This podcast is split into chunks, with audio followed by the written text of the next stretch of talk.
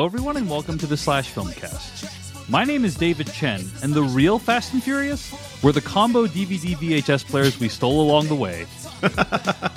Joining me today is Devindra Hardawar. I'm also a long lost Toretto brother, but you've never heard of me because I died trying to steal a Laserdisc player. Those things are big. and Jeff Cannata. Hashtag family, except that I never brought up my brother. of course, those are in reference to uh, the movie we're reviewing this week, F9 The Fast Saga. Uh, joining us for that review is going to be Dave Schilling from Galaxy Brains podcast. Looking forward to that conversation. Uh, before that, we got some what we've been watching for you, a couple weekly plugs. Um, but before any of that stuff, I want to mention something I'm very proud of, guys, which is that mm-hmm. consistently, time and time again, the Slash Filmcast is able to predict, nay, presage what happens in popular culture. Those are, those mean the same. Absolutely. Yeah. Just take for instance our conversation about uh, bringing food into theaters. Mm, yes. and and and by that I mean tweeting out an image that a kind listener sent us uh, of his girlfriend bringing in a huge bag of spaghetti. A story mm-hmm. that was picked up on multiple local news stations. yep. Or take, for instance, our conversation about the cultural re- relevance of Avatar. Yeah.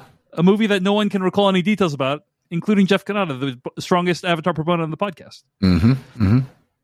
Well, we've done it again, folks, because over the course of the last few weeks on the Slash Filmcast After Dark. Wait, didn't we? Didn't we? Wait, wait, wait. Didn't we do one that was like way on the nose, where like we said in ten years this I, thing I was think gonna... we, we predicted a pandemic. Yeah, we did predicted the pandemic. We did, did, we yeah. predict the freaking Yeah. iPhone and the pandemic and everything? like somebody Yeah. played a clip of us talking Yeah. It was Correct. the pandemic. Yeah. It was About, our like, review in of uh, tw- Fury. When you're Yeah, like in 2022 we're gonna Yeah. be talking about we're gonna use uh, yeah Yeah, yeah. So in, in our episode 291, we predicted that we kind of predicted that something Kind like of? this. Well, How dare you. Well, we didn't. We didn't predict the pandemic. We predicted that we would be watching movies at home before they went to theaters, which is what happened last year. no we As I we're all trying to avoid we- the virus or Yes, something. Yeah, we yeah, talked yeah, about yeah, the, you said the, the Yeah. virus that was running rampant around the country. Yes, yes. So, uh, our listen to our. I think it's our Fury review.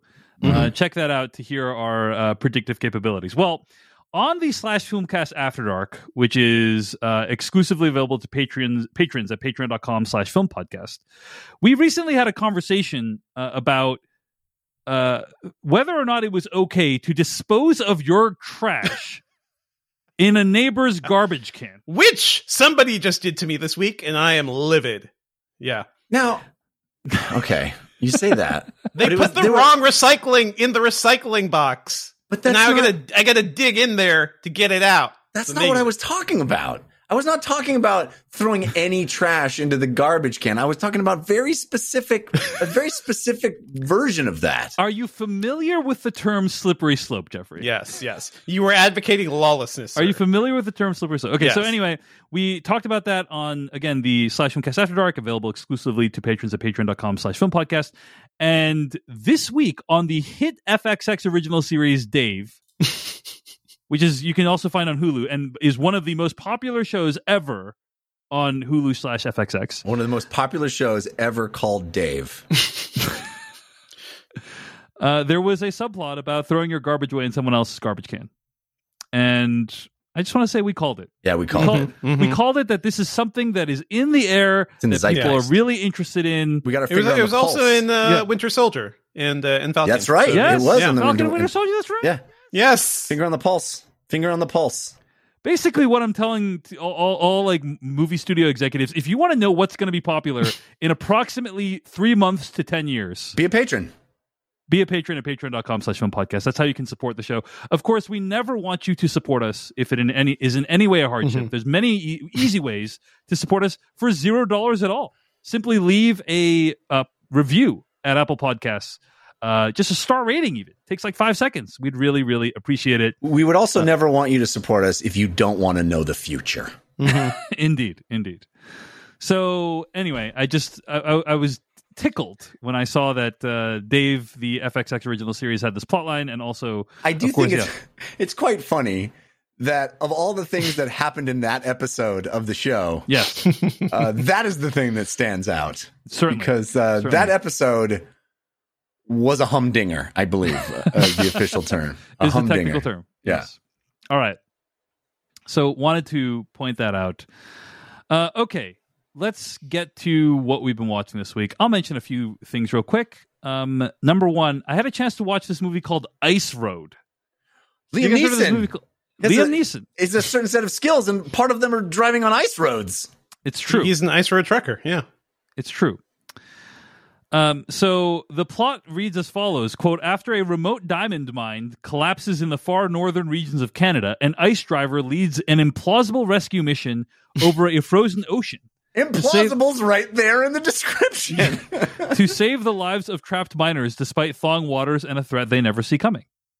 a little note to your description writers: don't use the word implausible in your the description of your movie. Mm. Not, I can not tell you're bored with it already. don't Yeah. say implausible. That's not. it- It's not taken how you think it's taken. You know.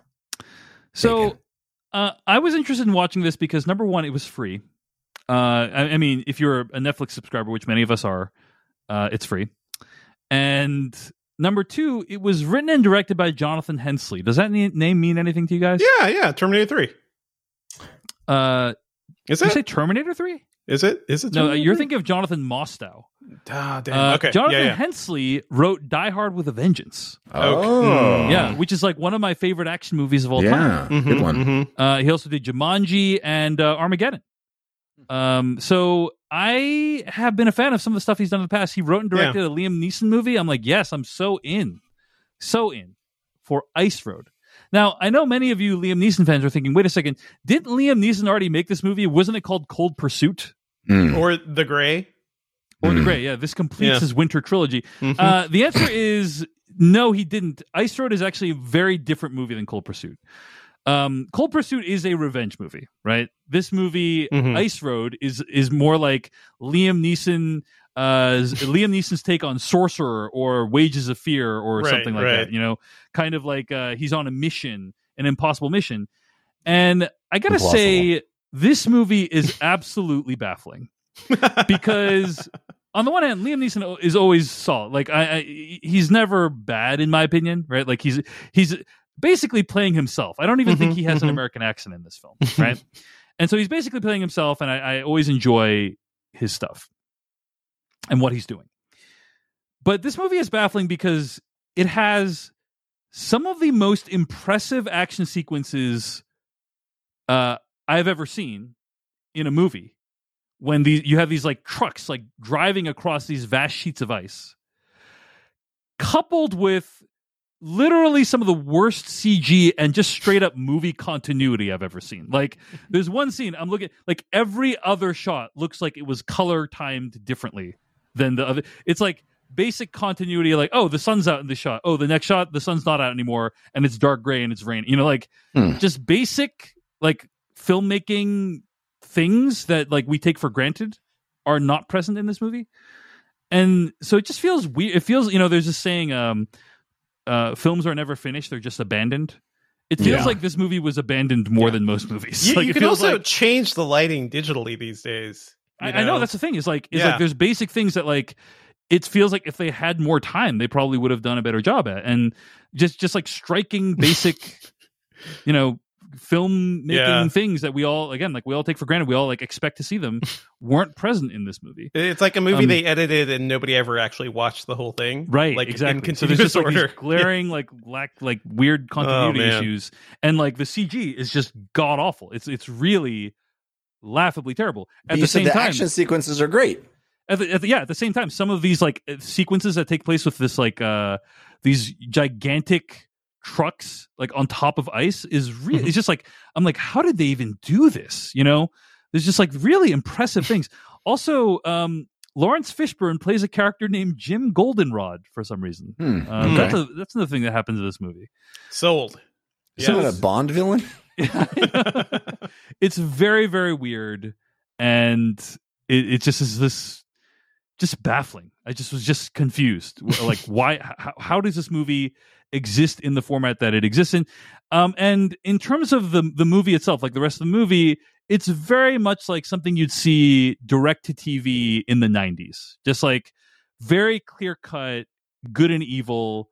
Liam Neeson is like impossibly noble and good, uh, but flawed. And wh- whatever guys are evil in this movie are extremely cartoonishly evil.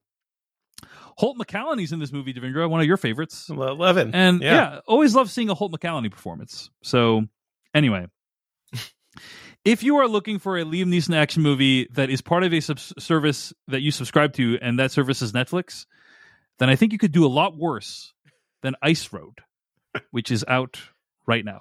but set so- your expectations uh, low. Apparently, Yes, Sub Zero. Mm. Mm, and you'll have Cool. a good time. So Ice Road is one thing I've been watching. Um, I've also been accepting some uh, recommendations from Devindra Hardawar on the From me, podcast. apparently. Yeah. Yeah. Thank you. Checked out the first episode of We Are Lady Parts on Peacock and found it to be quite Cock. enjoyable. It is funny that there are two series on Peacock about Uh huh. uh women like women forming bands right Mhm. and they're they're both comedies and they're both extremely different like Mhm. in terms of tone in terms of casting in terms of style uh and so it's kind of a just a, an interesting case study in how you can take a- somewhat similar plot and like make these extremely divergent shows that are both very funny and endearing in their own ways so Mhm. I really enjoyed the first episode of We Are Lady Parts. I'm going to try to keep going. And also had a chance to check out uh, Love, Death, and Robots on Netflix. It's a series of uh, short films. And I watched the my favorite ones, uh, or not my favorite ones. I watched Devindra's favorite ones, the ones that he recommended, and uh, I quite enjoyed them. Um, so Great. thanks for the recommendations, Devindra, and I really uh, appreciate you kind of steering me in the right direction of uh, what was good to check out. Um, so yeah, All good. All good. Anything for family, Dave. thanks, Well uh, so th- those are a few things I've been watching. I've also been watching a couple things that you guys have been watching, but Devindra, why don't you hit us up with uh, one or two of the things you've been watching? Well, uh, let me see here. I've been watching the final season of Bosch, Amazon Prime Video's Bosch, the show that I feel like whenever I talk about it, I feel like I'm just talking, you know, to nobody. Apparently, because it's incredibly popular. You're talking to I've- my father-in-law. He Yeah. loves it. Yeah, I, I've never met another person who also watches Bosch, unless they're people I've convinced to watch Bosch. So it's it's Bosch Hive over here. Uh, this is the final season of the show. But Bosch has a has a case to solve. You know, he's got like some family shit to deal with. Um, I, I think overall, this is a season that feels very strange because they knew going in that uh, this would be the final season of the show, and I think I think it's pretty solid. Like I, I will eat up like any you- put any Bosch episodes in front of me. I watched my screeners, I think, within two or three days. I never do that, guys. This is like a 10 episode, hour long, you know, episode series. So it takes a while. Um, but yeah, I did it because I love these characters. I love them so much. But this season, they knew going in that this would be the last season. Um, I believe along the way, a spin off series was announced for IMDb TV, which is the the other streaming service Amazon owns, and that apparently is doing really well. It's like ad supported video, so it's free, but you, you got to watch ads. Um, so I, I I won't say too much about this ending, but it is weird to me how this show basically is just like, well, see you all on the next show. Um, Bosch on another network. Let us not wrap up any storylines too neatly here. Um, are you coming with me? You side character I really enjoy. Yeah, you're with me. Um, this other character I really enjoy. We're gonna go do. It's like it's like they did. They pulled uh, announcing Baywatch nights at the end of Baywatch. basically, it's like I think I'm gonna be a private investigator at night now. Um, yeah, it's I, like Bosch. I, I think it's a it's a decent season, and it rounds up like uh, some plot lines that were going on from the previous seasons. Um, I think everybody should watch Bosch if you miss like a good cop drama, especially now when it's like cop media doesn't doesn't feel particularly great. I still feel like there is still some enjoyment to be had with Bosch and what they're doing. Um, he he is very much the stereotypical guy who's trying to be a good cop, but also the one the chief is always yelling at.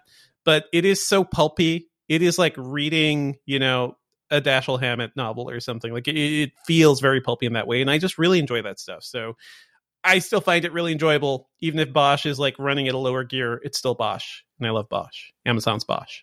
All right, that's Bosch season seven, and it's streaming right now on Prime Video. Devindra Hardawar, Mhm. what else have you been watching? I blew through the entire season of Starstruck, this new show that's on HBO Max. Um, I've heard people talking about it. It is about a uh, a millennial sort of like not a screw up girl, but like like a millennial girl who doesn't have any particular direction in life, but she's doing fine. Played by Rose Matafeo, um, who's a stand up comedian uh, in real life. Um, she is a girl, twenty something girl. She has a one night stand with a guy who's basically Tom Cruise, you know, or like all, all like a sub level Tom Cruise. Like, he's- Absolutely, he's- Tom Cruise. His he- name is Tom in the show. His it's name not is a Tom. coincidence. Um, a guy played by Nikesh Patel, who is very famous. She does not know he's very famous, even though she works in a theater. Um, but yeah, she does not realize he's he's very famous. And the series is basically their bumbling attempts to have a relationship. Uh, I love this show. It is very funny. It is very sweet. It is very like realistic in terms of like how 20 somethings and 30 somethings may try to date each other or try to communicate with each other. Um, just like two people trying to have a relationship. I just find a lot of their conversations really interesting. Uh, it reminded me, not to spoil too much about like how the show goes down, but it reminds me a lot of the before series of films, Richard Linklater's films, because each episode takes place in a different season.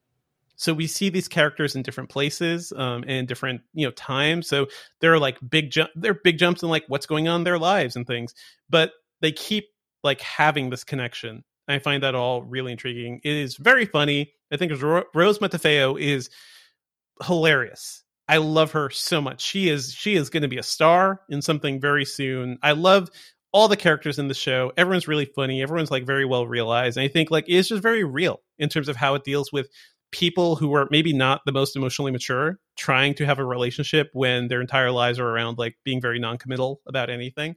Um, but I know you guys saw some of the show. What did you all think?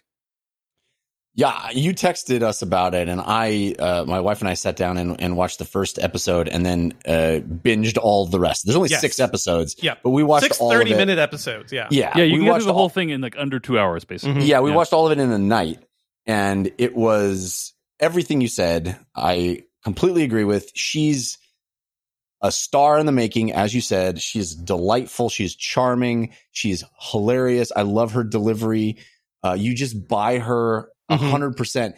There's a, a sequence at the beginning of episode two where if you have not already Yeah. completely fallen in love with this girl, you will because she just like is listening to an 80s song and dancing down the street.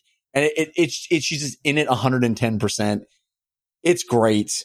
This show is a delight. It, you know, obviously it's very Notting Hill, right? We've, Mhm, we've heard that mhm. we've had this experience before, you know, where the, there's a superstar and you kind of bring up the one thing about the show that doesn't make any sense to me is that they go to great lengths to, Yeah. to establish that she is a works at a movie theater and b is an expert level trivia master yeah. Yeah. and yet somehow doesn't know this massive movie star when she sees him uh, it's very very odd but um putting that aside it, it is a show that i would recommend to anybody very adult show obviously but uh, recommend to anybody looking for a great half hour uh, comedy to Mhm. uh, half hour comedies to me are my most uh, prized discoveries these days because um, they you can always add another half hour onto the end of an evening and i love my wife and i love having just you know a funny fun Yeah. it's a Um, wind down show. Yeah. amoosh boosh you know it's a Mhm. it's a little yeah little happy ending of the evening to watch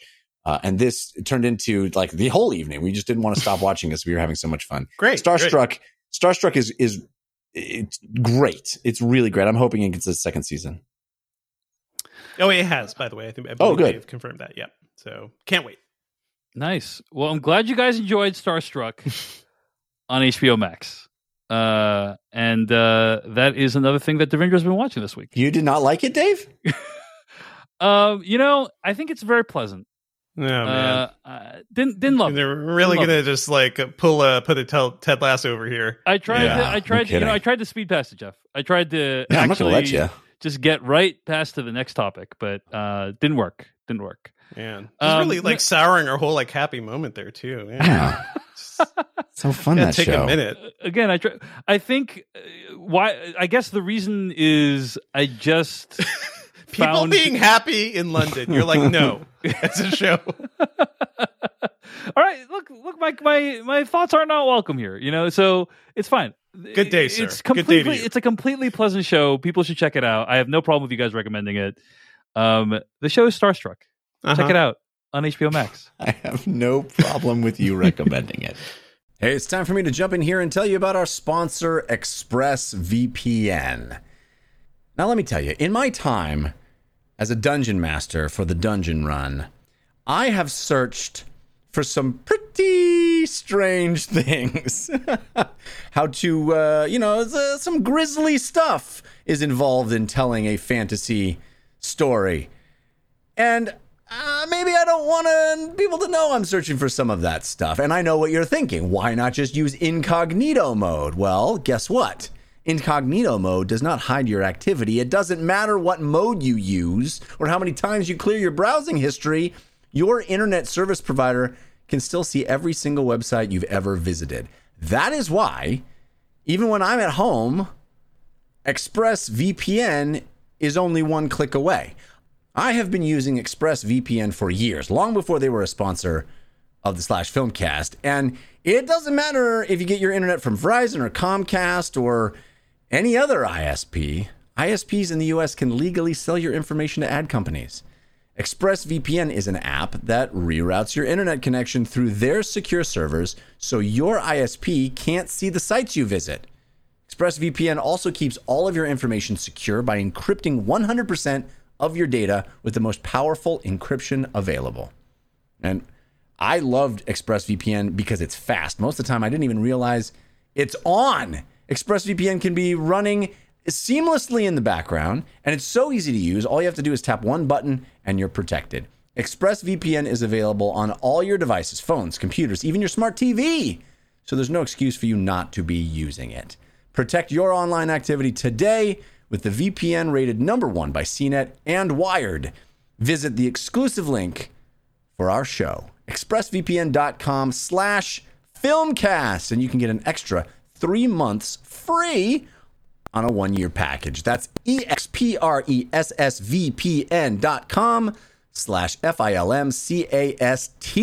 expressvpn.com slash filmcast to learn more. Devindra Hardawar, what else have you been watching? I want to talk about the premiere episode of The Good Fight, season five, another show that I talk about endlessly, and I have nobody to talk about it with. Um, this is premiering. It's on Paramount Plus. It used to be a CBS. Uh, it used to be a CBS show, but I believe it's like Paramount original now. It's uh so another show by uh, Michelle and Robert King. They do Evil, which I talked about last week. That also premiered. I've got two Michelle and Robert King shows, guys like happening. New episodes every week. I don't know. This is like the happiest i am watching tv um the good fight uh is the spin-off from the good wife. Uh it follows like two characters as they um or at least like one character from the good the good wife and a couple side characters as they work for um a black law firm headed up by delroy lindo who is tremendous in it um this premiere episode is called um previously on and they just like this is why I love the Kings, guys. Like they just upend TV recap convention because this episode. It, I'm not going to be too spoilery here, but this episode starts and they're like they're talking about things that clearly did not happen in the last season, and then slowly you start to realize they're just recapping all of 2021 or all of 2020 as a previously on episode. So like it is as if you're watching an entire season of television done in like the bursts of like dialogue and drama you get in a previously on recap like 24 That's Dave, so cool. yeah that i know you really enjoy um so it is uh it's just hilarious how they do this. But yeah they also kind of like speed past um you know the beginning of the pandemic kind of our reaction to it uh black lives matters protests and everything like that. And it just it's a really smart way to like reset how these characters are. Some characters end up leaving the show like longtime characters which is surprising to happen in the first episode. Um but it's very good. It's very funny. And I, I i think like once again the good fight continues to be the most politically uh like poignant and relevant show that exists today because like it directly uh confronts everything that happens. Like it confronts the the election you know it confronts the capitol riot. And these characters all like some of them have like very major roles that they like write in actual you know you know news from the headlines into. Um it's just so good. It's just so funny. I feel like i would be happy forever if i was just watching michelle and robert king shows forever. So anyway everybody watch the good fight it's very good. Um and don't feel like if you're getting into this you you don't have to go watch all the good fight the good wife. Um i would highly recommend it. That show is fantastic but i think you can just go cold with the good fight. It is very relevant and it's it's only like it's short seasons and it's a you know you have four full ones to go through right now whereas the good wife is a big journey. That was like you know 20 plus episode seasons Yeah, Um, I, I've heard yeah. so many good things about the Good Fight that you I can feel just like go in just I feel go like in I could maybe start with Good Fight season one. You know, try Just go start in, from there. yeah. Yeah, yeah. But also, Uh, I love these guys. So check out Evil. Check out Brain Dead, which is also the show they did about uh, uh alien ants that like made, made people's heads explode. Oh yeah, yeah, that show's yeah. fantastic. Love it. What, what happened to that show? Did it go away? That's it. That's it. That's one one season. They they get these great ideas, and sometimes it's just like a quick thing. I was worried that Evil would be one of those, but no, that's still going. Um, they they could totally redo Brain Dead right now and like update it to everything that's happening right now. It'd be even more perfect. That's the Good Fight season five. It's streaming right now on Paramount Plus. Devindra, anything else? Also, shout out to Conan, Conan O'Brien. He is he's gone from late night as of this week. I've watched uh, some of the episodes uh, from this week featuring folks like Jack Black and uh, you know like his his longtime guests. Um, I love this guy. I don't know how you guys feel about Conan O'Brien. oh yeah, great. he like I think when I started, probably he started in like the early '90s, right? And by the time I was like actually able to like sneak up, uh, sneak and watch TV late, um, he was the guy I was watching, and I always admired him for being so weird, so irreverent. Um, he was not just like the dry guy, um, you know, just reading jokes from a from a note card like Letterman. No offense to Letterman, like, like he always felt more traditional to me. Whereas Conan was like he always like fit my sensibilities of you know the weird humor from The Simpsons or something. And then I learned later that he used to write for The Simpsons and wrote some of my favorite episodes of that show. So it all kind of clicked. I've always loved him. I followed his career, you know, through the drama of the uh the Tonight Show and everything, and just like just everything, like how he recovered from that. He did the tour, the drama around that, guys. Like I, you can find a lot of that. Um, I think it's the Late Night Wars Part Two. Those compilations are on YouTube right now of just like people, you know, putting together the drama of what happened, how Jay Leno basically came back and stole the Tonight Show from him, and he left and went to CBS or uh, TBS eventually. I, I love all that. You know, Conan is so resilient. He is so funny and he's so pure. Like even right now, I'm, I'm listening to the Conan podcast, and he's still like as funny to me now as he was when I was watching, you know, him late at night in elementary school. So yeah, love him. Uh, sad to see him leave late night. I know he's coming back to an HBO Max variety show soon. So like this is the thing. Like he is a pathological workaholic, and that's also something uh, I kind of uh, relate to with him. So I love Conan so much. I hope he can take a break and come back with something fresh. And for now, I'm enjoying the podcast. I hope uh, check out his latest episodes, guys. Like his last week of episodes, his stuff with uh, Jack Black was hilarious, and uh, so much good stuff. All the guests this week have been great. So check it out. I love Conan so much. extremely influential. Um, Devindra, he was one of the guys like we geeked out about quite Mhm. often when we first met, and yeah, just has been a huge influence uh, over the entertainment industry, over comedy. So, uh, end of an era, end of an era.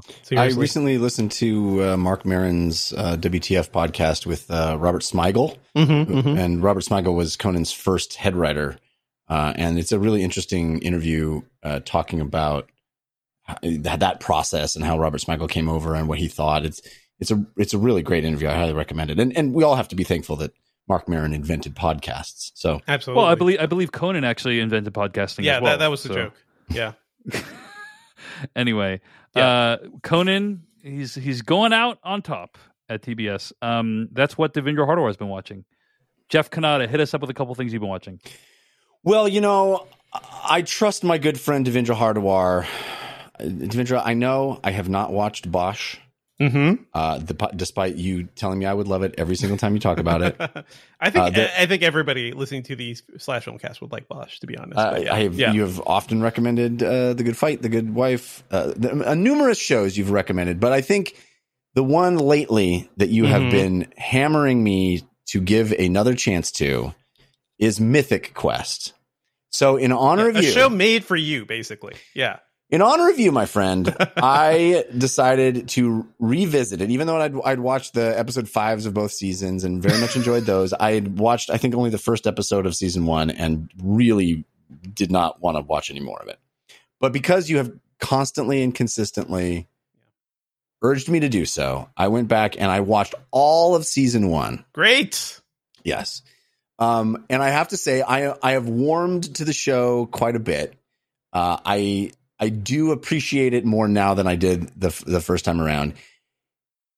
And I think the first season gets to a place that is actually heartfelt and, and lovely and nice, and the characters go some places. And and there are things that I I genuinely like, and I set aside my sort of judging its uh, its take on the video game industry a bit. It's basically The Office or um or um uh Parks and Rec. Parks and Rec. Yeah, Yeah. it's basically th- those two shows just in a different venue. and a different tempo too, in terms of like yeah, attitude and comedy. Yeah, yeah, that's true. That's true. Um but man, you get to the end of season 1 and then they do this like larping episode. It's like, oh, come on. Come on, don't Not do a, that. not a LARPing fan. No, I am a LARPing fan, but the way they do it, it just it's so Yeah. on the nose and like the joke is the LARPing and it's it's it it, just, it feels very um a Big Bang Theory to me. You know, it feels very like uh, okay, we're just gonna make fun of the nerds instead of understanding what whatever. Mostly, I'm here to say Mhm. that I have warmed to the show, and I'm going to watch season two. Um, I think there's enough going on that makes it a fun little bite-sized half-hour comedy that uh, you know I don't like it as much as Parks and Rec, which I adore. Um, But, but that, that took until season two to get great. Yeah. definitely that's Yeah. true. That's true. But that show did get Mhm. sensational. Um, But by the by LARPing, you meant you saw the Everlight episode because those Yes. were special. So you saw the quarantine one, which I really like. the quarantine one's the- cool, although it's Yeah. weird watching it now. Yes, yeah. Like I imagine if we had watched it when it came out, it would have landed even. But Right. now it's I, I it's agree. weird. I, I watched it Mhm. recently too, and you know everyone was saying this is amazing, and I watched it and it was quite good, but Mhm. it is weird to watch it now. It's I mean, very you had much to watch of it in a- May. Yeah, yeah, year. it's of yeah. a moment. It like Yeah. came out at the moment that it it speaks to a specific moment, and we're past that moment. but I did think the cool the ending So- thing some that of they us do are is cool. lucky enough to be past that moment. Others, Mhm. others are not. But yes, Mhm. Well, Agreed. no, I, I don't mean it like that. I mean, I mean the I think the world is past the moment that the thing that the episode is speaking directly to. the severe. I, I don't lockdowns, agree yeah. with you, No. but that's okay. Um, Well, anyway, I don't think you understand what I'm saying. I, I- I'm saying that th- there was a uh, an air of of just not knowing anything about what was going to happen Mm, I see. at that moment. That I mean, even if Mhm, we're mhm. still you know dealing with the pandemic, which we all are, and now there's variants and all these things, but there is a clarity with which how the world is moving through it that was not present there. You know, there's like a there's a path forward, even if various people aren't as far along Mhm. that path as as they are. There is this like, you know, it, when that episode came out, there weren't vaccines at all. You know, Right. It's was, like- it's, there's it's no a hope different- on the horizon. Yeah, Yes. yeah, I got you. I got you. I got you. Yeah. Okay. Um. Anyway, uh, so thank you, Devindra, for continuing to. I'm glad, I'm glad you checked it out, Jeff. and I'm glad you're digging it. Yeah. Yeah, yeah. Um, I also watched another show, another half-hour comedy uh, that has a new season that just premiered on Netflix. My wife and I have thoroughly enjoyed Working Moms. Uh, Season five has just uh, premiered. Uh, this is the Catherine Reitman show. I was friendly with Catherine for years years ago um, before she, you know, be- became so big. Uh, but uh, uh, I, I've always thought she was charming and fun, and have been a big fan of her as a person. And I think all of that comes through in her show. It feels very much her sensibilities, and it is, you know, she created it and stars, and uh, very much is is her sensibilities in the show. Um, but the show has always been a bit of a mixed bag for me. And it continues to be. It, it's a it's a show that really is kind of ambitious in tone because it's goofy as all hell, and you know silly jokes, but also will get real serious and take on real serious topics, and that combination of tones doesn't always work. And I think season five is a, a great example of that. They they really go to some dark places uh, that aren't. It, it feels a little jarring a bit. I think. Um, but overall, especially if you have kids, it's talking about all those things that are very relatable and, um, you know, poking fun at all of the, the, the difficulties of trying to work and have kids and be a human being. And, um, so it, it is a, it is a very wonderful light show that I would recommend to anybody looking for a wonderful light show. Nice. Well, that's Mythic Quest season one on Apple TV Plus, and also Working Moms season five. And how did you watch Working Moms season five, Jeff? It's on Netflix. Uh, Jeff, just curious, like, are you kind of, uh, you know, earlier on in the last year or so, we talked about kind of how your tastes have shifted over time, and you used to kind of uh, turn your nose up at people who only wanted kind of comfort food yeah uh, on TV and I guess I'm curious like where where are you at with that right now like are you kind of I'm still very much enjoying the comfort food. Yeah. as as evidenced by the things I've talked about this week. I like I those half hour comedies are precious to me now. Finding a new half hour comedy that's actually good and not just kind of tripe. you know, not not just sort of uh, you know bland and and and uh, mm-hmm. not very well written. There's a lot of uh, half hour comedies that are just not that good, and it's great when you find one that you know. I think Search Party is the the perfect example of like what I want is a half an hour. It's funny, but it's also interesting and kind of has an edge to it. So it, it falls in that middle place.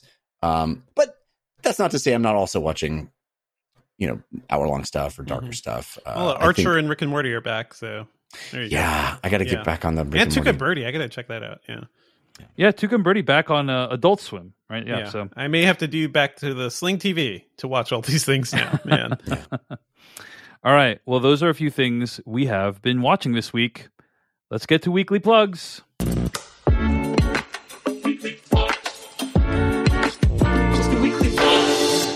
Weekly plugs a part of the show each week where we plug something that we have created.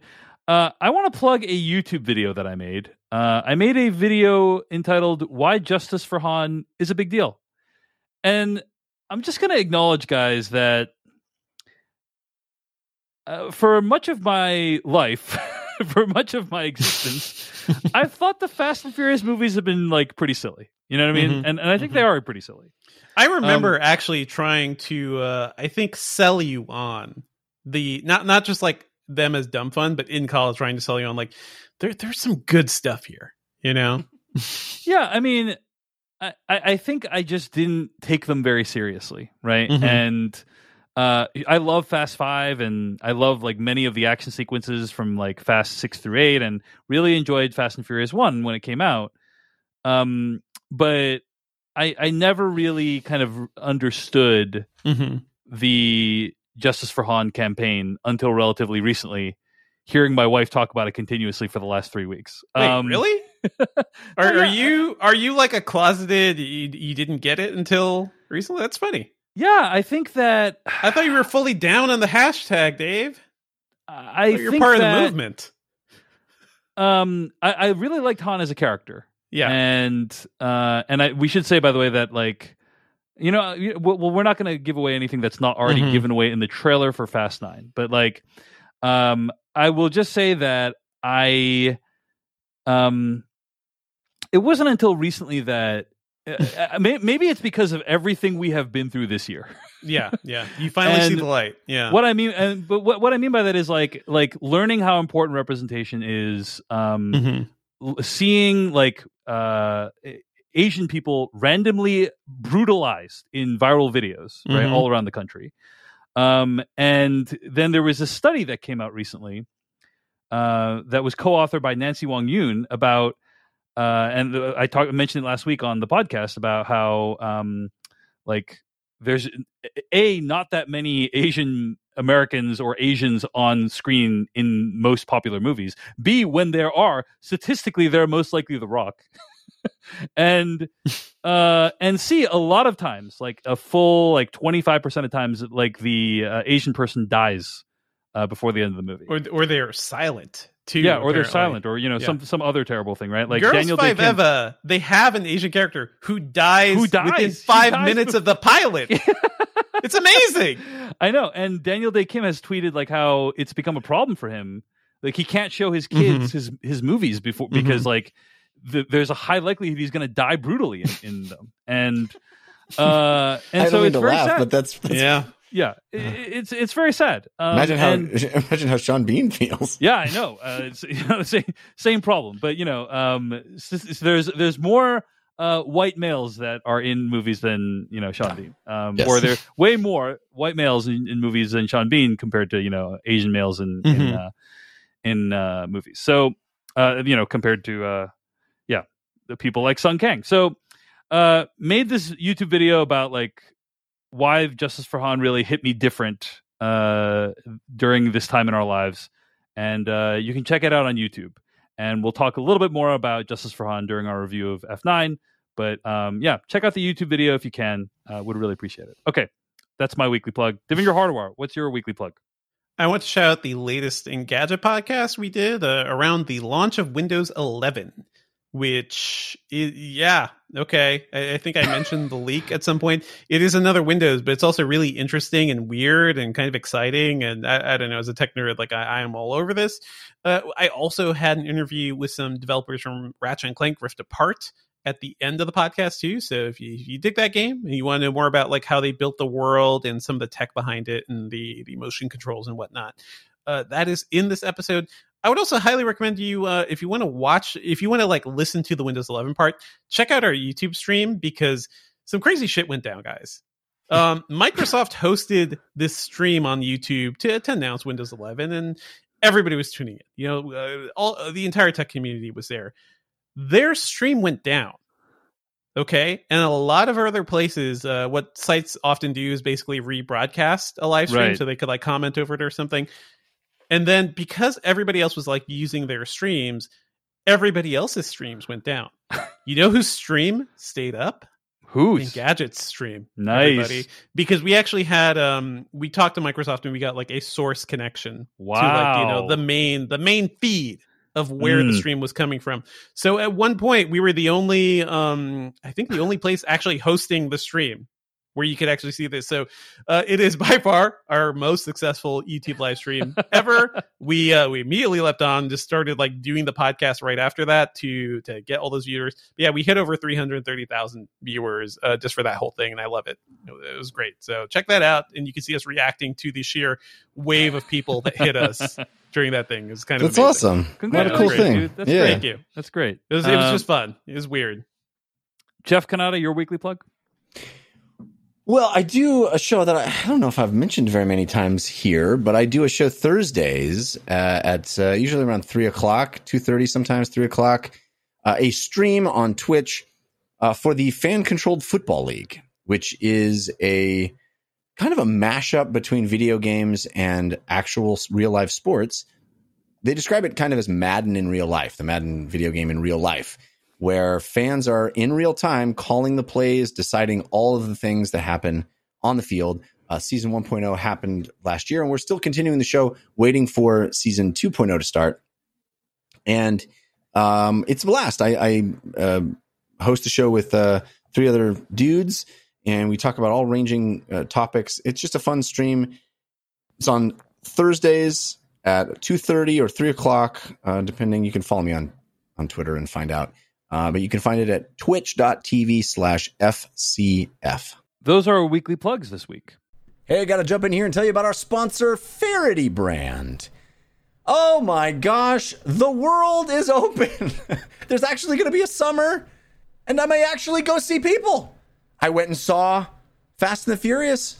I went and saw F9 this week in a movie theater, out in the world with people. And so, yeah, I think we're actually going to have a summer. And naturally, I started thinking about uh, how I haven't worn clothes in 18 months. Because, you know, now that we're going places, I, I got, you know, this maybe I'll see f- humans and want to look good. And that's where Faherty comes in. They make the perfect clothes for summer. Are you maybe going to weekend barbecues? Are you dating again? Are you going to the movies? Hey, I respect you if you don't want to yet, but a lot of us are actually going to see the world.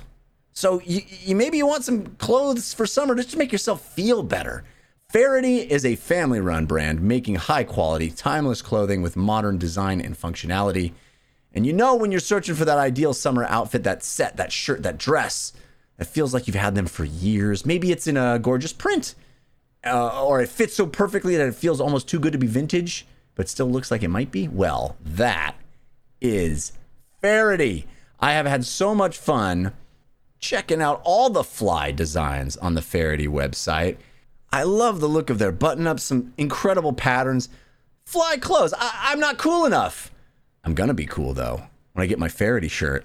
And Faherty is so confident in the quality of their stuff, they have a lifetime guarantee of quality. They will replace or fix your clothes forever, no matter what. How cool is that?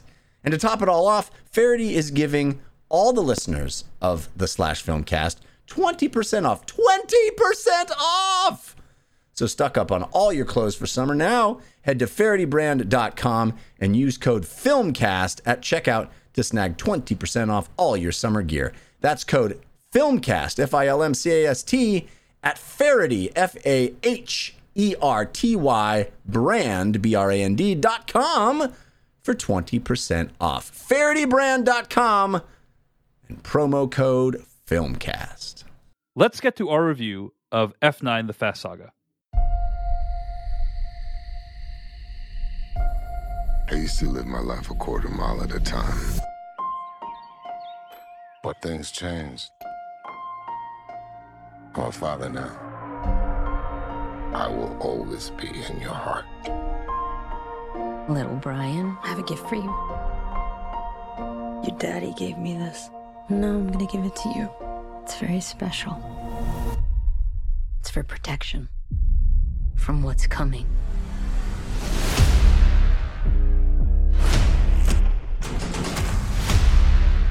All right, Dom.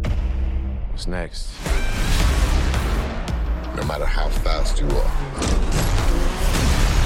I am not to be compared to you. no one outruns their past. I am more easy, you trying your best to become me. And mine just caught up to me. Been a long time, Dom. That was from the trailer for F9, The Fast Saga, which is out in theaters this weekend. Did mm-hmm. pretty well. The the best performing film at the box office in I, I think since uh, 20, uh 2019. right? Guys, Fast Um, and Furious is saving cinema. I knew it. I knew know. this would happen. Indeed, you know, indeed. Sitting in 2001, watching that first movie, I knew this movie. Vin save us all. Diesel can claim that he helped to save cinema. Yes. joining us today for our review of F9 The Fast Saga, he is the co host of the Galaxy Brains podcast, a podcast for the TV and movie obsessed. I have no idea who any of those people are. Mm. Dave Schilling, thanks so much for joining us today on the Slash Filmcast. Thanks for having me. This was a movie that was such a joy to see. And I'm so glad that we're talking Yes. about it because it changed my life. Wow. It Wow. blew my mind. After a year and a half of not going to movie theaters, this being one of the first movies I got to see back in a movie theater love with it. a big crowd was just, yeah. ugh, The can't- movies. I can't describe it. The, The movies. movies. Ama- The amazing. popcorn. The movies. I'm going to read the Uh, plot yep. summary of this movie from IMDb. But before I do that, I want to say that in our pre spoiler segment, we are going to be giving away everything that is in the trailers and the poster for F9 The Fast Saga. So, which by the way, I have to just say is a lot of the movie. So if you Yeah, don't that- want to be spoiled on any component of the movie, you should, you know, wait until you've seen F9 The Fast Saga, then come back, listen to this review. But we will be giving away everything that's in the trailer and the poster. So we will be basically assuming you have seen the marketing campaign for this movie. The IMDb plot summary reads Cypher enlists the help of Jacob, Dom's younger brother, to take revenge on Dom and his team. End quote. All right. So, Dave Schilling, I'm curious. You said this movie was revelatory. Coming back uh, from the COVID era, watching this on the big screen. But I'm curious beyond the just sheer joy of experiencing something collective with lots of other movie lovers. Any other reasons why this movie was life changing for you? Um, well, that would get into spoiler territory, so I won't bother with that. Um, but just th- this franchise is beloved by a lot of people, and and by me uh, included. It's just so much fun, and they haven't made it less fun. Eight was not uh, even close to my top five best Fast and Furious movies. So after that, I thought, oh boy, this might be the end. I don't know if they can keep going with these Right. because Yeah. they can, they can't make them more ridiculous. They can't um, do any more crazy reveals or have any more people come back from the dead. Well, guess what? They could do all those things. the fact that they figured out how to make a, a bunch of crazy plot twists and insane stunts and have people come back from the dead in the ninth version of this franchise. Uh, tenth, if you count the short film that is referenced uh, in the middle of this movie, uh, it's just remarkable. Like I don't know how they do it. This is there was a new writer um, for this one, Chris Morgan, who'd written most of the the previous films. Uh, he he didn't write this one. Uh, Justin Lin's back after his jaunt into the 23rd century for Star Trek. You wonder, like, is this formula still potent 20 years later? It's been 20 years. This is this is essentially the 20th anniversary year of Mhm. the franchise, and it, that they're still going, and it hasn't incredible. dev- and it hasn't devolved into James Bond self parody yet. Probably because it never could, because these movies don't take themselves seriously, never really have. Even the first one Mhm. has a, a, a delightful campiness to it. Um, means that they can just go on forever as long as they don't show contempt for the audience, and they never have. Mm. I will grant you, I don't think they show contempt for the audience. I am. I, I want to explore the idea of camp just briefly, though, Yes. because I think Yes. that I, I- have heard some some people have said that in order for something to be true camp, it cannot be self aware. And this movie has become self aware. It is Skynet like understands what its place in the culture is now, Mhm. and They, they are Uh, so close to breaking the simulation of the Right. universe exactly in this movie. And, yeah. and so uh, I, I'm kind of curious, Dave Schilling, how you feel about that. Like, I think this this series has clearly become self aware, and I wonder h- how that hurts or helps its campiness. See, I don't I don't really buy into that. The idea that camp cannot be self-aware. That would imply that the films of John Waters are not camp. Mhm. You think Mm. John Waters didn't know what he was doing when he made Female Trouble or Pink Flamingos or any of those films? Of course he knew what he was doing. So the idea that a smart, self-aware, intelligent artist or writer or filmmaker can't be campy is is uh, anathema to me. It is incorrect. It is not not a fact. Um, outsider art, you can't really be aware of what you're doing, but certainly with camp, with with things that are meant to shock or to transgress or to just be um, odd. You know, fast the Fast and Furious movies are certainly odd in the way that they are fixated on the same three things over and over again, and ridiculous physics defying things happen uh, regularly. But that doesn't mean that they're not campy. And Mhm. let me let me just say this: the self awareness of the franchise is one of its great strengths because it gives the audience what they want without pandering. All right. Well, uh, you've rejected my premise, and uh, I I, sure ac- have. I accept your rejection. I accept your rejection, Dave Schilling. Uh, Devindra Hardawar, let's talk about what you thought about F9 The Fast Saga. Your thoughts? Uh, first of all, I love the way you say saga. It's just uh, Yeah. it's so Boston of you, Jeff. Like, Saga. Dave. like it is so it's Saga. awesome. Saga. It's like saying Um, Sega, Sega. Uh, but How- F nine the fast. I literally don't even know what it saga. Sa- oh, is it Saga. saga? Saga. How am I saying it? I'm saying Saga. saga. Saga, Saga. Saga. It- Like Saga and it- Wars. it's Like- supposed to be saga, is what you guys are saying. You're Yeah. saying the, the way you say it makes it seem like the Fast franchise has a little bit of give in its middle.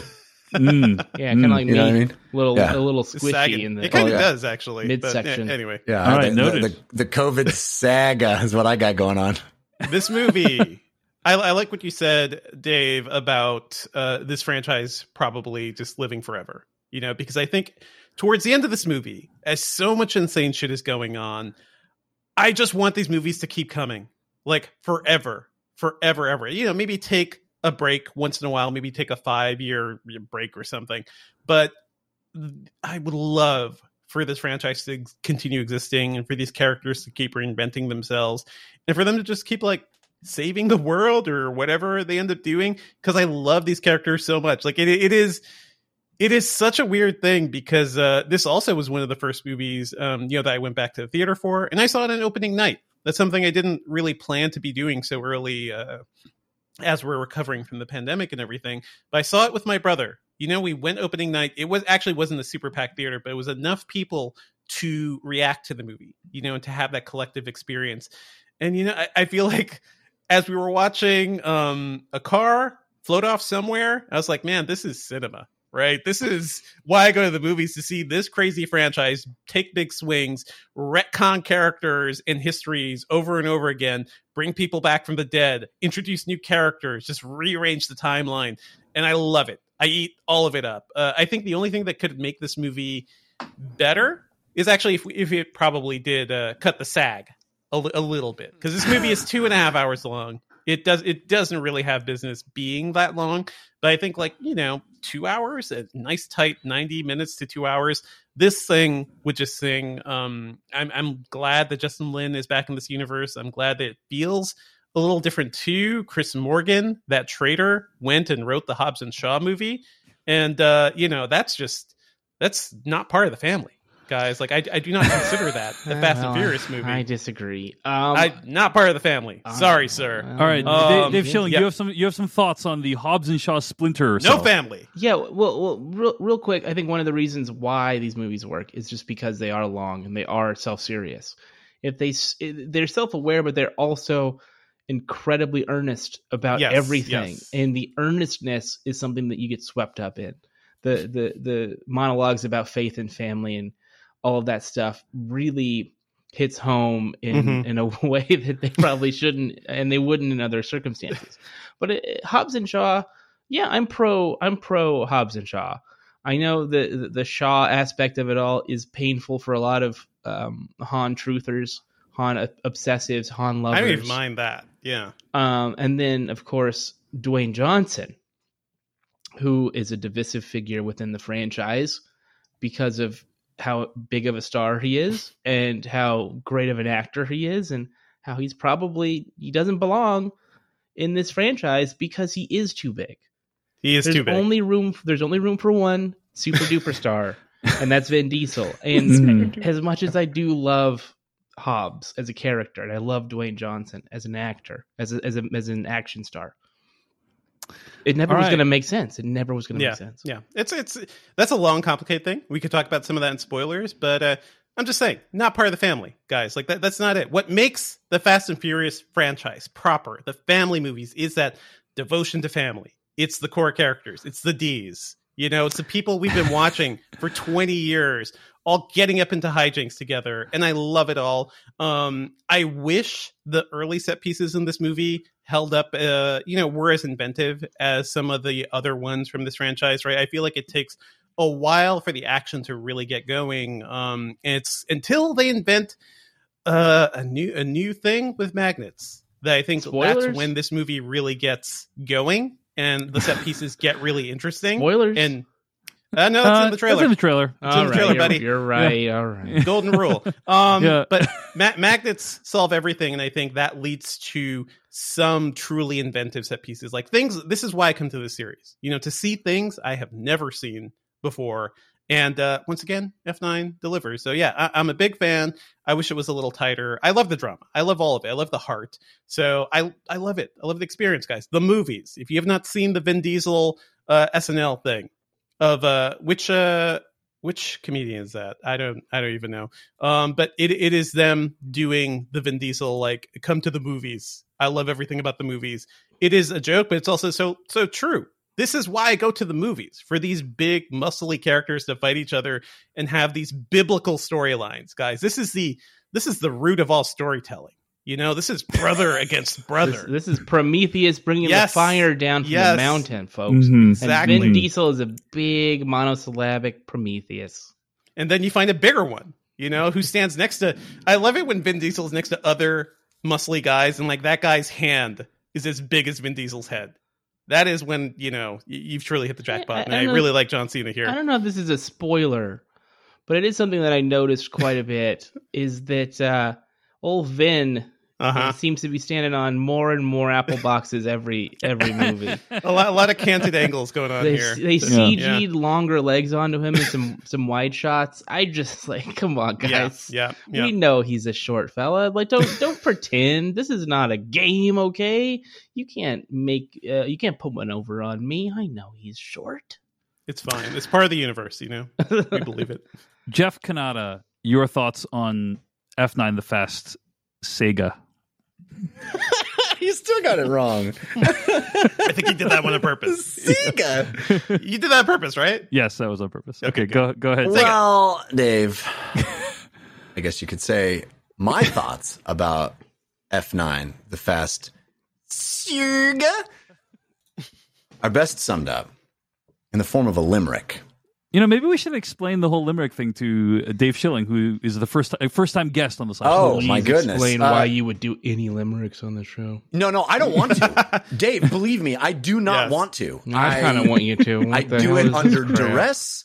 Uh, Mr. Chen, who runs a very tight ship here, has warned, nay, threatened that if there is an, a single episode without a limerick, he will walk from mm-hmm. our program. And Also, I don't know. puppy will be killed. Apparently, yeah, uh, this is how I This feed my die. children. Yeah, I feed yeah. my children by doing this podcast. So mm-hmm. he is he is threatening to remove food from the mouths of my children, lest I provide a limerick. So here I am, week after week, under duress, subjecting you and the audience to limericks. I, I- I would prefer not to, but here we are. All right, here we go.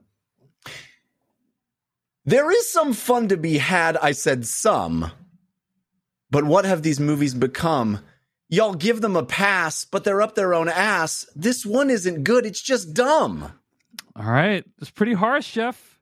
Pretty harsh, but Pretty I, you know, harsh. I saw it coming. I saw it coming.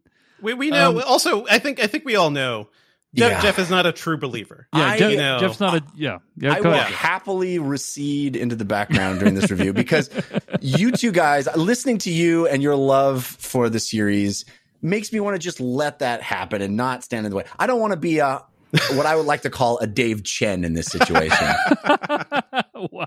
you know, I don't want to be the the You don't want lone- to chin it up, yeah. the yeah. lone voice of dissent when everybody else is having a great great time with their Mhm. with their movies. Mm-hmm, I, I would just say for me, th- this is a bad movie. this is there there it, it absolutely collapses under the weight of its own bullshit. You know, like, uh, like it tries to do so many things.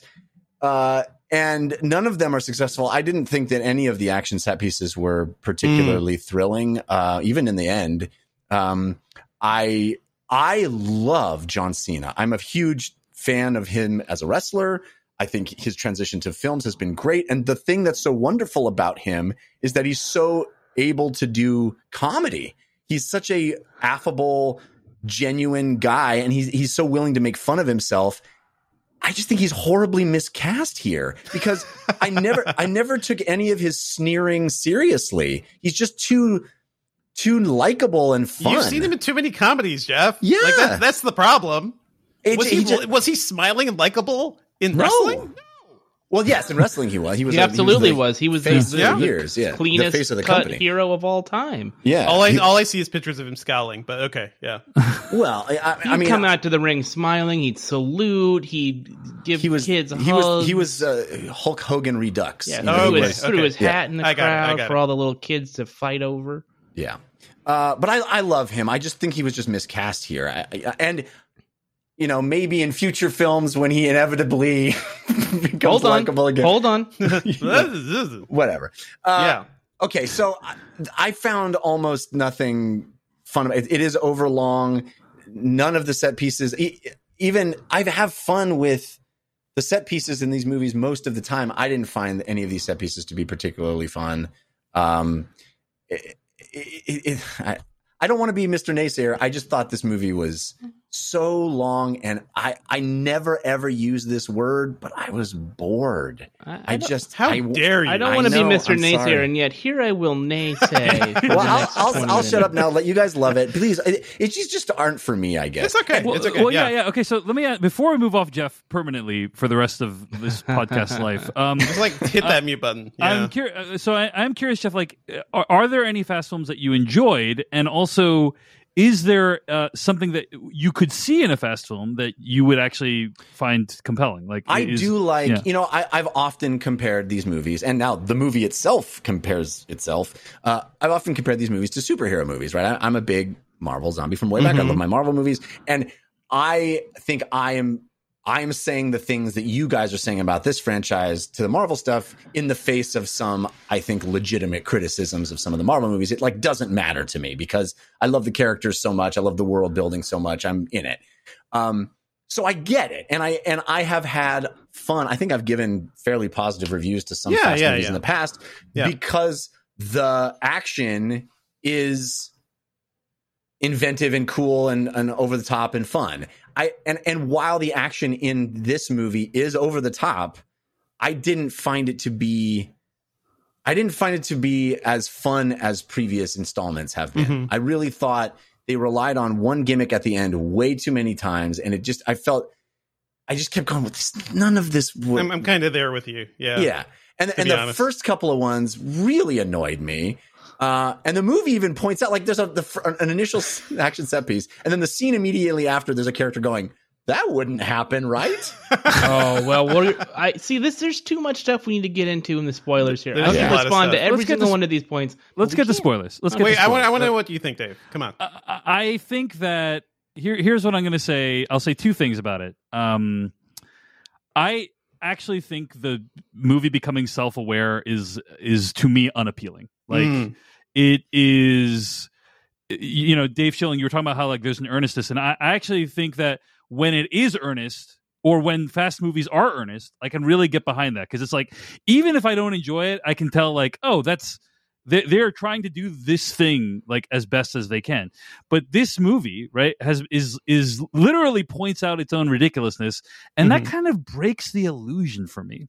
That said i really enjoyed all the action scenes and i th- i mean i think for me the best fast action movie uh, action scenes are those that feel grounded. It feels like they actually went out and did that in real life or some version of that. And Yeah, you the, get the, some of the that. one where they're like Mhm. towing a uh, right safe. Fast Five. Fast Yeah. Five. Yes, so Widely. Everything in Fast as- Five is gold. Yeah, Right, one of the best, widely regarded as one of the best of, of the series, right? And and specifically that scene is so good because they actually went out and did something pretty close to that in real life. And as time has gone on and CG has gotten better and better, it becomes harder and harder to distinguish like what actually was real. Um, but then like sometimes the eye can tell uh, that it wasn't, it didn't really happen, Mhm, or, or mhm. sometimes the very premise of the scene itself defies any sense of suspension of disbelief, right? Yeah. like yeah. for instance i'm just and i'm just spitballing here driving off of a cliff and using the string from a rope bridge as Uh-huh. a slingshot to get they've you over already a vast chasm you know they've already driven across the cliff in this series before, and between skyscrapers, right? So where do you go next? right exactly It's, so uh, so tough. anyway it's become it's definitely become more and more ridiculous at the same time this the movie is combined with this fairly intense melodrama and, and at its core the fast movies at this point are basically soap operas Yeah, Actually, and I- somebody, you know, a friend, of, uh, I think friend of everybody here, uh, Anthony Carboni said to me today, uh, Fast Nine is anime. Yes, Mm. And I was like, absolutely. that's actually really astute. That's that's a close. Yeah, that feels it's good. close. Yeah. Well, Yeah. no, it's uh, uh, this is why I think the series appeals so well, Jeff. This entire franchise is basically a giant Dungeons and Dragons campaign. That's what it is, and this is why this franchise shouldn't exist, guys. The first movie, like, what was a huge success. It was about a couple of people stealing a combination TV and VCRs. It wasn't even DVD players. People keep saying DVD players. Yeah, I there know. are It's VHS combo- players yep, in that's that right. truck. That's right. Yeah. Yeah, agreed. This it is only how far back we 2001. They didn't really have DVD players that wide. They had they had like some, but like when you if you see the shots of uh, inside the trucks, it is just combo VHS players, and it's amazing. Yeah. Um, but yeah, the franchise died. It died with F2. It was revived in kind of an indie style with Tokyo Drift. Justin Lin had a vision. Vin Diesel had a vision for what this franchise could be a multicultural action epic series that would go on and on. Guys, he made a bet. He made a bet on the series, and Vin Diesel was right. Hollywood should bow before the D's right now. he is All right, so- single-handedly bringing back cinema. So, So, anyway, to- it's to- it's a it's a D and D campaign. That's the thing. Yeah, like, that's I what he I does. mean, to, to to wrap up my my thoughts on it, it just basically it's a, it's a more extreme version of the other films, and and it is at this point. It's it is a little weird to have a fairly grounded, melancholy soap opera combined with a wildly over the top, occasionally innovative Yeah. and inventive, Yeah.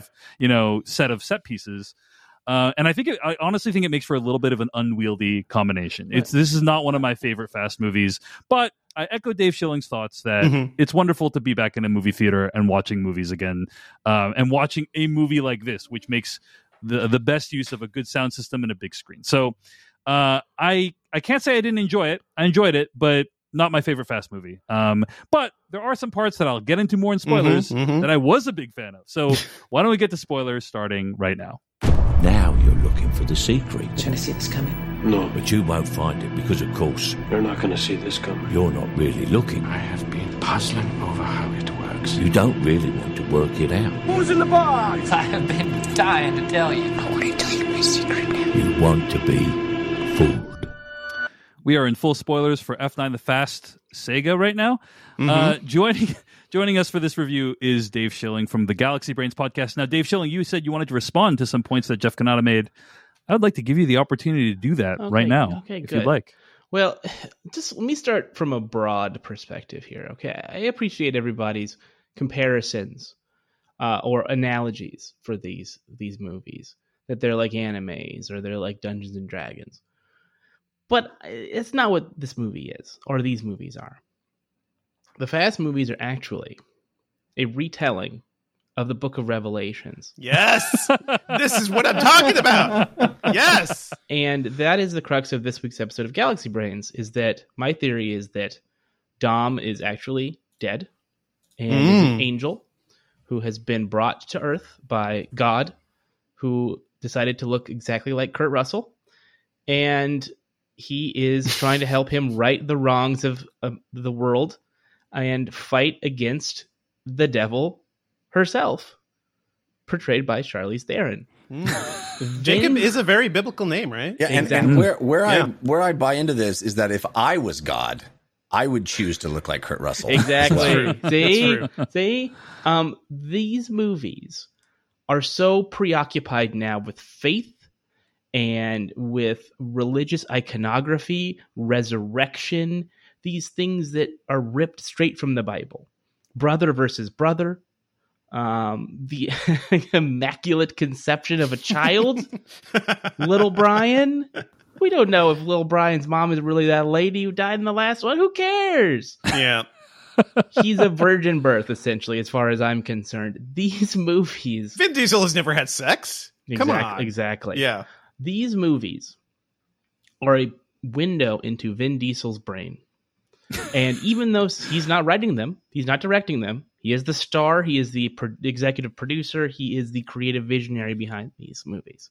He's the one who said john cena. Let's Mhm. get john cena in here to really piss off dwayne johnson. I'm sure batista was like i'm good. I don't need to do these I'm, I'm in the marvel movies already. Goodbye. Uh, but cena said sure why not cena is bad in this role i will say that he is not good because John Cena is a comedian. He does have this great comedic timing, and you cannot take him seriously as the villain. But he's not going to be the villain in the next movie. Mhm, This mhm. is just this is really just the the table setting for the next one for Fast Eleven, where Cena comes back and he's gets to be fun. They're Fast 11? 10. Yeah. or They're Fast 10, 10? whatever. Well, I mean, we're No, they're might be planning like- two movies right yes, now. 10 and Yeah. 11. Uh, and then I'm sure they'll do a bunch of spin-offs. But No, didn't didn't they say that actually for no reason whatsoever they're doing 10 part 1 and part 2? Sure. I mean, call it Whatever. whatever you want to Yeah. call it. There's, these are never going away. All right, there's going to be 12 Hilarious Hobbs to and. Shaw movies. There's going to be a Jacob Toretto spinoff. Yeah. Whatever. It's gonna be a movie just about Mia for some reason. Her running the market. Mia trying to learn how to use chopsticks. Yeah, And Oh, it is boy. it is it is Yeah. interesting to me that every antagonist is just like absorbed into the protagonist. Every Just stranger like- is just a friend you haven't met yet. I learned that a in Mr. blob. Rogers. you Exactly. know? It's a childhood lesson. Yeah. These movies are parables for our time. More so than the Marvel movies, these movies are our religion for the 21st century. yes. And Um, Dominic Toretto is our new Jesus. Well, uh, so parables, uh, every one of Jesus' parables had like a pretty stark moral to the story, right? Like every parable was like there is a lesson baked into every one of those. Mhm. What what lesson do you draw from F nine, the Fast Saga? Never turn your back on family. And that is exactly what Dom did to Jacob. Dom turned his back on Jacob. He didn't believe him. He didn't listen to him. He didn't even try. He just said, Oh, Jacob killed my dad. Yep. Well, all right, I'm going to banish him after Hmm. after a drag race. After a street race. Yeah. One street race. Well, that's it. You blew it. That's nonsense. And Dom is learning. He's been learning every movie that family comes first. But That's the it- only lesson that you need to learn Mhm. here. Isn't it a little uh, hypocritical for a guy who talks about family so much to literally have never brought up his brother? But it's that's the His demon. brother killed his dad, as far as he's Yeah. concerned. Yeah. His brother's a His brother's friggin' dead to murderer. him. Yeah, but Cain it and just- Abel right here, okay? Yeah, he uh, literally never never mentioned it. I'm You think kinda- Abel I'm talked about Cain all the about this time? No.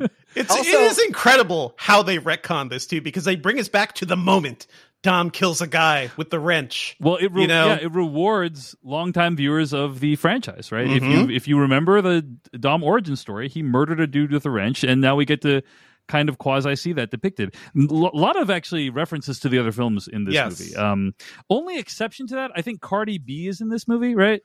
And For that four is- seconds, yeah. that is not a reference to the other films. That's from Uh, what that's, that's, from the uh, short film. oh, is it? Yep. Okay, all right, never mind then. I, I Which short film are you Vin talking about? Because I okay. Also, I, I don't know these movies as well as you guys, clearly, but isn't that other lady his sister? Yes, Mia? which Yes. was Is she Mia's just not sister. involved in any way in her brother's? She's always been kind of the boring one, you know, a little. It's Yeah. it feel weird that there's three siblings and the movie only gives a shit about two of them. I, I think it's pretty hilarious because I feel like you know one of my favorite shows of all time, the Fox original series Twenty Four, spent a lot of its time recapping what was Mhm. happening in the other episodes, right? Like so every episode to remind you what's going on. It's be like, yes, he's the terrorist who's trying to blow things up. Like it, they would really like give a lot of exposition.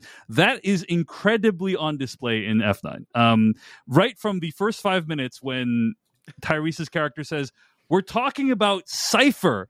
The woman who killed the mother of your child Yeah. uh, and Yep. many other similarly clunky lines. But one of my favorite ones was also from Jordana Brewster, who says, "He's also my brother," and as if to remind the audience, Yeah. BT Dubs, like, "Oh yes, these Mia people are Toretto. related to each other," Yeah. because otherwise you would never know. You would never know, and she is she has no interest in. I mean, it is the movie cares not for her relationship with Jacob Correct. at all. Correct. Yeah, Because she's It's- only there to have someone for Letty to talk to when she goes Mhm. to to um Tokyo. That's it. Yeah. I do think it is admirable that they are keeping Brian alive. Yeah. It's He's just it's always going to be off. That was screen. the one point where I was almost ready to throw something at the screen. Oh, when so there, the- like, there's the the imp Elijah chair for friggin' Brian, and I'm like, Mhm. I swear to God, if they bring the CGI Brian back, I'm gonna flip. Right. Oh, Thank, I thank wanted God that I'm they gonna so go bad. monkey. CG Brian. I'm gonna do some monkey shines in the theater. I swear. This is not Yeah. I good. wanted to see that so bad. I wanted to see them just like trot out the twin brother and just have him be Brian now. Yeah. Oh man. I'm, I'm glad they did not do that. Okay, so that was a good good decision on their part. Um, but uh, let, us talk about something I actually liked about this movie, which is uh, hashtag Justice for Han. Justice. And Absolutely. so so Justice for Han, for for those who are unaware, um, is the chronological order of the movies is one, two, four, five, six, three, seven, eight, nine. correct. Uh, and Los and- Bandoleros is in there too. That's the short film. Yes, Mm. short where film. they That's right. establish that Dom goes to the Dominican Republic. Mm, gotcha, gotcha. I have not. I've seen all those things I just said, except for the short film. But anyway, uh, Sung Kang plays uh, Han, who was a fan favorite after the third film, Fast and Fu- Furious Tokyo Drift. Um, but he was brutally killed in that movie. Uh, but Justin Lin Not. liked that character so much that they uh, they brought him back for four, five, and six by making those film, films prequel uh, prequels to number three. I'm sure he's thinking, you know, we'll we'll deal with this timeline bullshit another time. They had a know, plan from day one, just like George Lucas and Star Wars, baby. Yes, yes. And so, whatever, you know, Han dies, not a huge deal. I think the thing that really got people riled up, including Justin Lin himself, is that Deckard Shaw, the person who murdered Dom, uh, was basically given a pass for murdering Dom's close friend.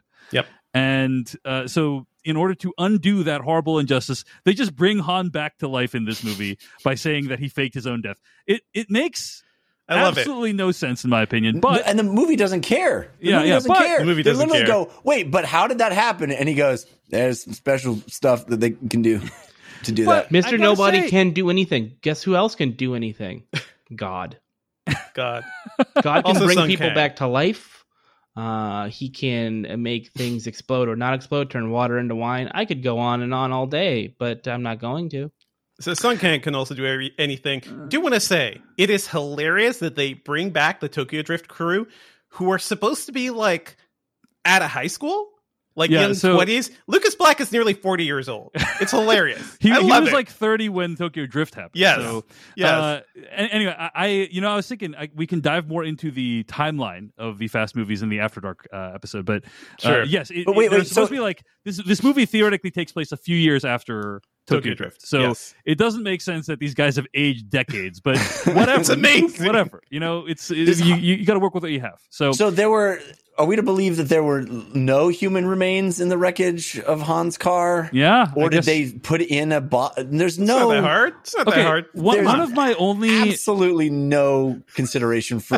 they just don't give a shit But- about but here's anything. But this Here's is what thing. I like about these movies is that they are beginning to become self-aware to the point where they can call out the absurdities of, of these decisions, uh, that there's a winking to it, and that Roman is the character that is the focal point of all of that like confusion and befuddlement because he's the least talented one of them all.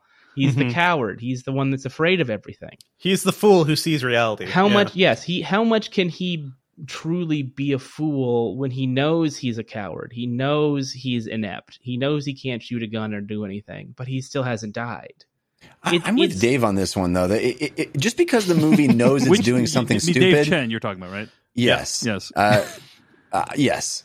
Uh, it's allowed to be Lore. stupid though Yeah, yeah. No, it's it's allowed to be stupid. I don't have to like that it's stupid. i know i'm just saying that i like the fact Yeah. that it is stupid but I don't Yeah. think I don't think it's a smart move. I don't think it makes the movie l- l- less stupid Mhm. just because it it says, "Yeah, I know I'm stupid." nobody's saying That's- these movies aren't stupid no one's ever I think said it's no more one's like a ever thing. said that except vin diesel so, so Jesus the- himself. yeah Here's the thing. I, I, I, so a few things. Like number one, I actually think it's fine to not have explained it. Like because, you know, I'm not a fan of the BBC Sherlock, but there was a. uh, in fact, I think at the end of the day, I Yeah. actually think it's actually quite bad. But Yeah. um, there was a. I think at the end of one of the seasons, minor spoilers for Sherlock. Like Sherlock. Uh, apparently, like c- commits suicide or kills himself. Jumps off a building. And- yeah, he jumps off a building and then he comes back the next season. And at the beginning of the next season, like all these people speculate on like how did he come back? Like may, I heard he did this. I heard he did this. And like then it like flashes back and these things are actually depicted. And it's like and they never explain which one of those things it actually was. And I actually think it's just it's fine that way. Like it's it's better that they don't explain it. Well, it's because sort of like uh, the real it- Sh- the Sherlock Holmes from the books who jumps into the Reichenbach Falls and then he comes Mhm. back because Well, let me because let me uh, Doyle wanted to do more Sherlock Holmes stories. He didn't care. Yeah, yeah, yeah. But it's it's just like it. I don't it- necessarily If, if they explain Jeff like, oh, there was a trap door underneath the blah blah, it doesn't matter. You know, like no one well, cares. well, perhaps I think there is a way to do the non-explanation as panache. It's it's you know it's David Mamet's like it, it doesn't you know the details don't matter. It's it's the feeling. But Right. This is a blockbuster in 2021. Boy, do those details matter to every No, no, single listen, foreign audience across the world. If they Hear don't explain that in Mandarin Chinese to exacting detail, those people will walk out of the theater spitting on the ground. or or you could listen to what I have to say. Uh, the the idea would be that if they're setting this up over multiple films, which they have done, the anticipation of Justice for Han is r- reaching this crescendo and is going to going to finally be revealed. They're kind of setting up a magic trick, right? They're saying, "Hey, we know that we have put ourselves in an impossible plot hole here. Wait until you see how we are going to explain it." That to me seems like the tantalizing question that has been raised in these multiple teases, these Mhm. post credit sequences. Uh, that is like, hey, he's actually alive. Aren't you curious how we're going to do this? And then to completely punt on that feels like Oh, a massive cop out. They didn't punt at all. They they spent 20 minutes explaining it, and then they gave him a sidekick. Yeah. I was like, well, he was taking care of this young woman who is very important to the story. Like, even if it wasn't necessarily clever, and they didn't explain the physics behind how they blew up a car and then put gristle in there so it looked like a dead body, that doesn't mean they didn't spend any time trying to weave a story around it. Even if it's want- even if it's a I Fast want- and Furious style goofball. I want an story. entire side film where they're hunting for gristle. I Yeah. mean, that, But- I'm sure Vin okay. Diesel is plotting that as we speak. putting aside the the plot mechanics of it, I will say there's been a few times when I'm watching fast movies that I am uh like I'm hit with emotion. One of those is the very end of Fast Five when they're all like living out their dreams, you know, Mhm. after stealing all the money. Like that was a delightful, amazing needle drop with Danza Kuduro. Um, the end of Furious Seven when they kind of like give that tribute to Brian, uh, to uh, sorry, Paul Walker. Yeah. Uh, that that was like beautiful moment. And then Truly. also crying in the theater. I cried. Like Yeah, I it looked got around me. and people were I, crying. I got Yeah. choked up. It was beautiful. Uh, and and also Jeff, you probably disagree with this one, but Han coming back kind of it kind of got me. It kind of got me because, and I go into this in my my like I made a YouTube video Mhm. about it, but basically like it's very rare to see like badass Asian men on screen um in movies these days, and uh one that was like kind of carelessly killed off, and then like his the guy who murdered him is now part of the family. You know, kind of kind of a slap in the face, and the fact that he's back now. Uh, I uh, it was it was nice to see. So I really enjoyed that part of it. Mhm. And But we're clearly getting lots of Han in the next Hobbs and Shaw movie because of the post credit sequence. Yeah, so uh, in the post credit sequence, for those who didn't stay behind, uh, basically like Jason Statham's kicking some dude's ass. You can some And bristle then- ass. Yeah. And then uh, Han op- like he Han knocks on the door. Jason Statham opens the door. You see Han for like a second. Yeah. Smash cut to black. And uh, So your that- that is come back to haunt you. Yeah. Back so, to haunt you. Mm. Mm. Uh, so justice Okay. is truly coming, uh, and I think that's Yeah. exciting. So Did, did everybody forget that uh, that uh, Shaw killed like forty people in a hospital at the of He these movies? absolutely did that. He's a horrible that. person. He's a horrible. hate him. I hate yeah, him. he's terrible. He's terrible. But his mom is so fun. His mom is hilarious. She has so much charisma with Vin Diesel. It is amazing. I heard driving that pe- car I saw Kyle so Buchanan. ridiculous. Yeah, yeah. I, I saw Kyle Buchanan talking, tweeting today about how, um, like they have like a ton of chemistry together. They're Mhm, one scene together. Sexual Um, chemistry is that what we're implying here? That I, I think Yeah. uh, possibly, possibly. So, uh, all right. Any The, the movie, Yeah. I mean, the, it, movies. Like, I don't. I gotta shut up because you guys are. I don't want to be Yeah, I Mr. Dark Cloud. Jeff, you Yeah, going to what, let us what like happened to things? receding in the Yeah. background? Yeah. I'm I, sorry. I I keep echoing trying there. to interrupt you and you won't let me. I'll receive. I'll receive. I'll receive. I'll receive. Sorry, Uh, Jeff. Go, go ahead. Fin- No, finish, your, no. finish this I last just one. the movie's like almost Space Jam. You know, Yeah, it's it's Space literally Jam like rules. putting putting characters in places f- only because uh, we need to put those characters in the places. There- there's sure. no reason for You, them you to go be to in the movie. Tokyo. I'm going to go to London. You know. Yeah, there's a, we know there's Yeah. a character in London. Let's meet her. You know, it's I, uh, I, I want to say one thing about this show. What is here's a fascinating thing about the Fast franchise i- is we talked about this earlier with the conflict between Vin Diesel and The Rock, and Mhm. it is rare to have a major blockbuster franchise where there is open conflict between the stars of the of the film. I don't know if that's Uh, rare. I don't know if that's rare. That's not rare, but it's certainly like deliciously dramatic. Yeah. Really, really, I, I, I guess I just feel like in, in modern like Marvel films, you never hear about those people really fighting because I just feel like those are are really producer driven. They they got rid That's of the Marvel. one guy. His name was Yes. Edward Norton, and they threw him over a cliff. Also, Right. also uh, the the first uh, what's his face? I'm I don't know what you're Terrence. Howard. Terrence Yeah, Howard. Terrence Terrence Howard. Howard. Joss Yeah, Whedon? That's what I'm erased him. That's what I'm Joss saying. It's like Whedon they, was they also like erase packing? people rather than Yeah, Yeah. yeah. So anyway, um, it reminded me of this article from August of 2019 uh, in the Wall Street Journal Uh, the headline of the article: "Fast and Furious stars as complicated demand. I never want to lose a fight." uh, the the article begins: "Quote: Vin Diesel didn't want to look like a wimp." Uh, and he had an idea. Why not assign numerical values to every move? Hit Headbutt, roundhouse kick, body slam. Yes. So you could calculate a total and determine if two men were getting pummeled evenly. End quote. He had a character sheet, guys. He had a character sheet for this whole thing.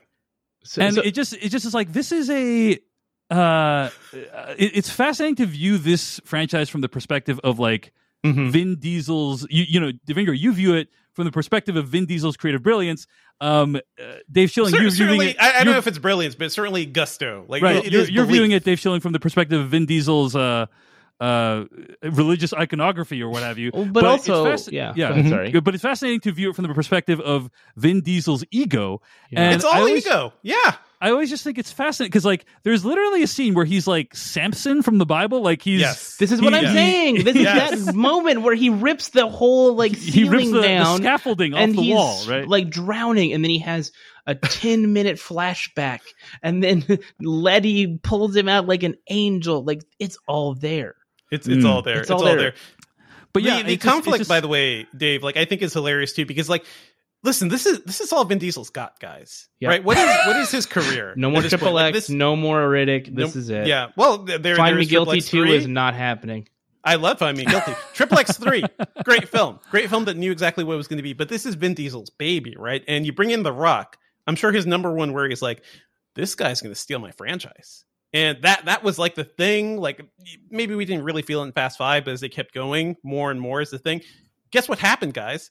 The Rock stole his franchise and made a whole separate. Like it is literally everything he was afraid of. So, I mean, it is silly that he would think this and that there was conflict. Uh, there was also further reporting, I think, last week that apparently The Rock did not appreciate Vin Diesel giving him acting tips. Yeah. Which I think I want to Yeah. see that. I want to see that gotta B roll. You gotta say Yeah. it without moving your mouth in any way.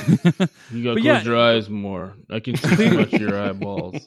The- the- Clearly, like the Marvel films are like extremely producer driven, right? And Yes. then Yeah. this is Yes. very Vin Diesel driven. Star you know what I mean? Like, He's the it's- producer. One of them by Diesel. It's He's him and Tom producer, yeah. Cruise who are the last two real movie stars in terms of their ability to control the behind Right. the Mhm, scenes. mhm. it- I- like or for for a specific franchise at least, right? Yeah. Like Yeah. and so you compare yeah, you compare this to like Mission Impossible, which is kind of a manifestation of Tom Cruise. You know, this is a manifestation of Vin Diesel. DC Yeah. Comics, like a lot of those movies are a manifestation of like Zack Snyder's creative aesthetic and Yep. and this great. and Marvel is like Kevin Feige. You know, so it's yeah, just kinda like- Marvel and Bond are both producer driven, and the Yeah. Barbara Broccoli controls the Bond movies. And when she's This is- done this is a with good way to Daniel put it. Craig, she sends him packing.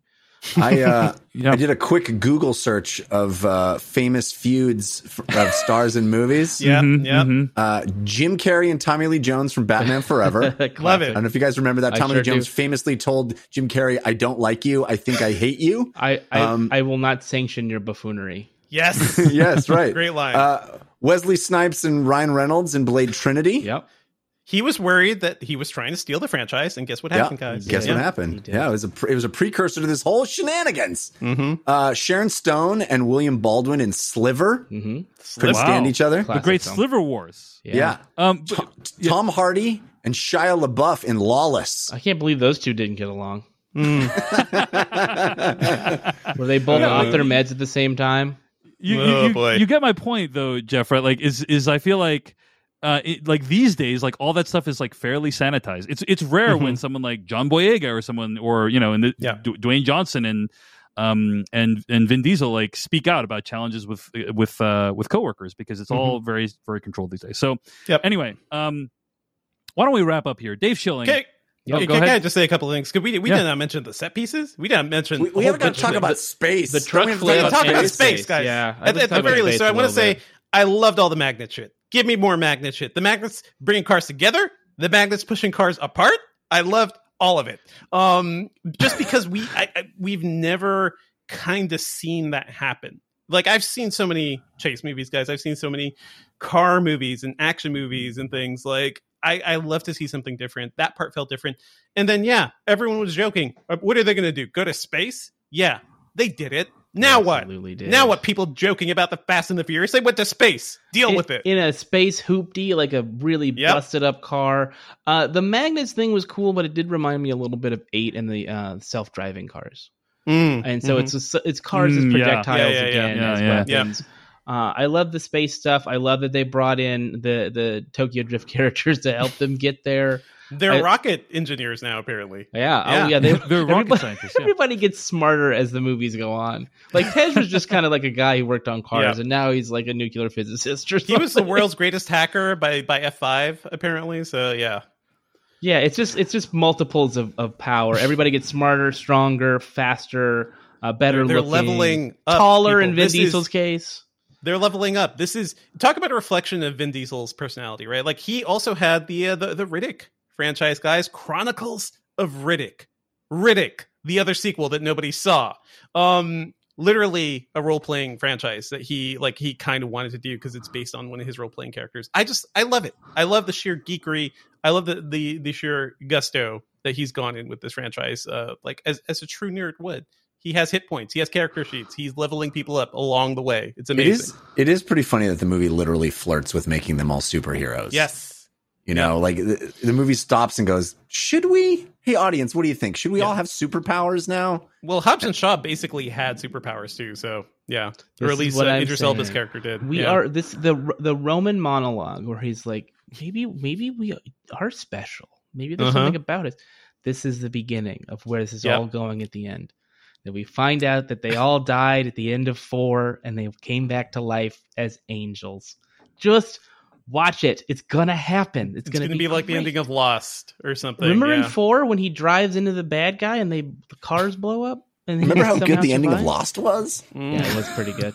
Yeah, it's gonna blow your that's what I'm mind when this, when this when this all happens. And, and I want them to like, peel right, Dave. the- I want to. I want them to peel the fabric of reality apart.